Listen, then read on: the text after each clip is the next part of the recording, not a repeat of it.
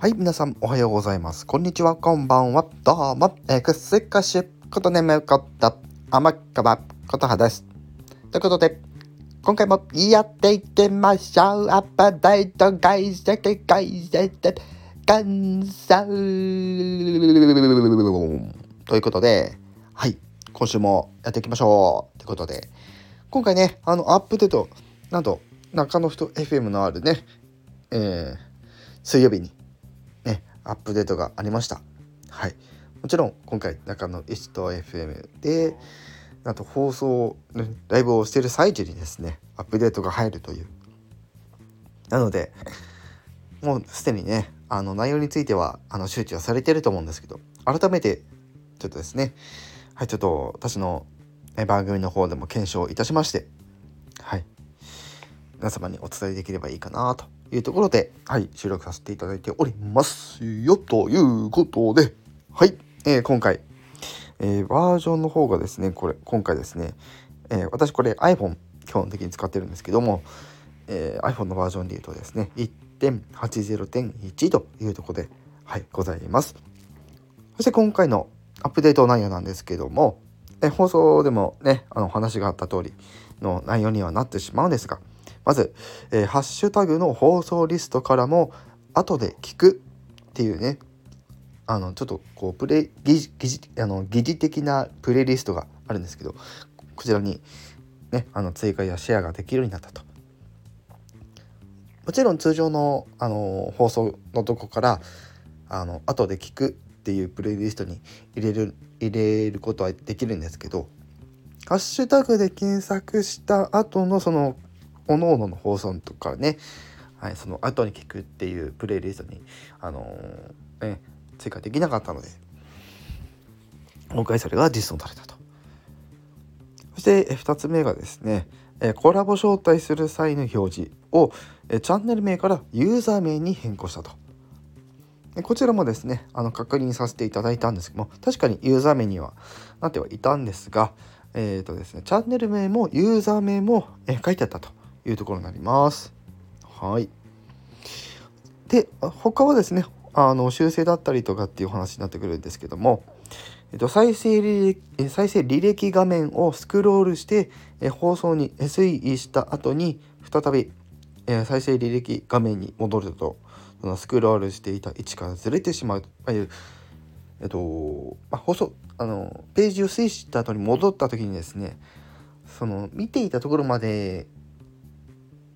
の画面に戻るわけではなくてまたちょっと上の方にブーって戻っちゃうんでそれがちょっとねあの不便だったなってところでそこが修正されたというところです。うん。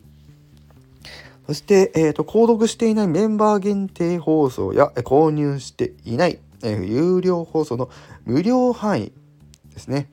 をバックグラウンド再生している際に無料範囲が終了したら次の放送が再生されるようにしましたと。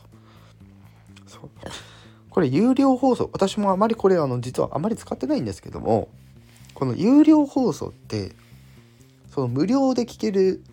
あの範囲を設定できるんですけども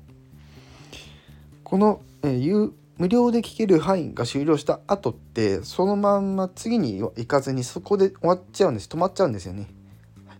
なのでそれが、えー、終了した後に次の放送が再生されるようになっている。でこれその次に再生されるやつって実は順序を変えることができて、まあ、これをこれ、まあ、結構前から実装はされてるんですけど古い方に進んでいくか新しい方に進んでいくかこちら設定できます。そして即時終了したライブのデータがアナライブアナリティクス画面で実際とは異なる配信日時と放送時間で表示されていた不具合をこちら修正したと。いうとこなんですけどまあうんいったまんまですねこれは。いわゆる例えばね2022年9月21日にライブしてね例えば1時に終わりましたね13時に終わりましたって言った時にその時刻が、えー、違うなんてことがねあったわけですよ。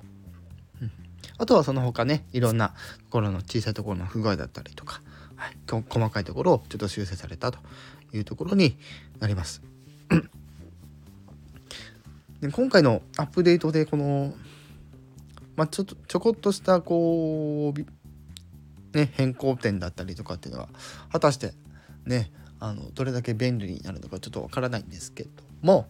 はい。今回ですね中の人 FM の中でお話があったもので実はですねあの今後まあそんなに遠くない未来だと思うんですけどその次のアップデートなのかちょっと分かんないんですけどもいわゆるその次のアップデートか分かんないんですけどもまあ同じこと2回言ってましたね。すいません。はい。ということで、はい、告知機能がパワーアップするという予告が入りました。はい。これね今あの告知機能って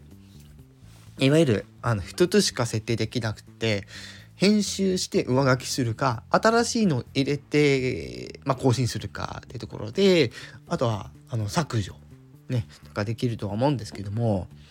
この設定できるわけっていわゆる今の状態って一つしかないっていう状態なんですけどもこれがですねなんとななんななんなんなんなんなんなんとあの複数設定できるようになると。うんね。複数設定できる。すごい嬉しいんですよね。嬉しくてですね今ね何台かね変な車が通ったような音が流れてきたと思うんですけど本当にこれ興奮しますね。やっぱり告知私結構やっぱりこの実装されてから最初の方はあんまりそこまで使ってはいなかったんですけどやっぱりねこれね一つだけだと物足りないなっていうのはやっぱりうすうす感じてきていってからのこれですからそりゃ嬉しいですよ。例えば告知機能ではあるので例えばいくつか、ね、告知したい時に例えば、えー、私で言えばいわゆる、えー、新曲の発表の告、えー、新曲の、え情報だったりあとはイベントの情報だったりとか今こういうのが人気で再生されてますよっていうのだったりとかをいわゆる複数設定できるので例えばそれがこれまで1枠でしかできなかったのが複数でできるのでこれはでかいなと正直思っております。で私の予想ではあるんですけども予想ではあるんですけども次週のアップデートでこれが来るんじゃないかなっていう予想ですがもう一つの予想としては2週間後ですね10月に入って最初のアップデートの時に実装されるかこの2択なんじゃないかなと私はちょっと予想を踏んでおります。はい。ということですのではい告知機能ね存分に使ってらっしゃるって方はですね多分これすごく嬉しい機能なんじゃないかなって私は、えー、思います。はい。その他ねまだちょっとこう実装してほしい機能がまだちょっと、え、いくつかねまだない状態ではあるんですけどえ、まあ、今後のアップデートね、えー、ぜひ期待していきたいかなと思います。はい、ちょっと今回中の人 FM ちょっとちょっとしたお話も含めてお話をさせていただきました。アップデート情報次週もねあのー、次週になるか分かんないですけどはいまた是非聞いていただければ幸いです。はいということでちょっと長々とお話ししてしまいましたけどもはい今回はこの辺で以上終わりたいと思います思います。以上えくせかしことにむこと天川ことはでした。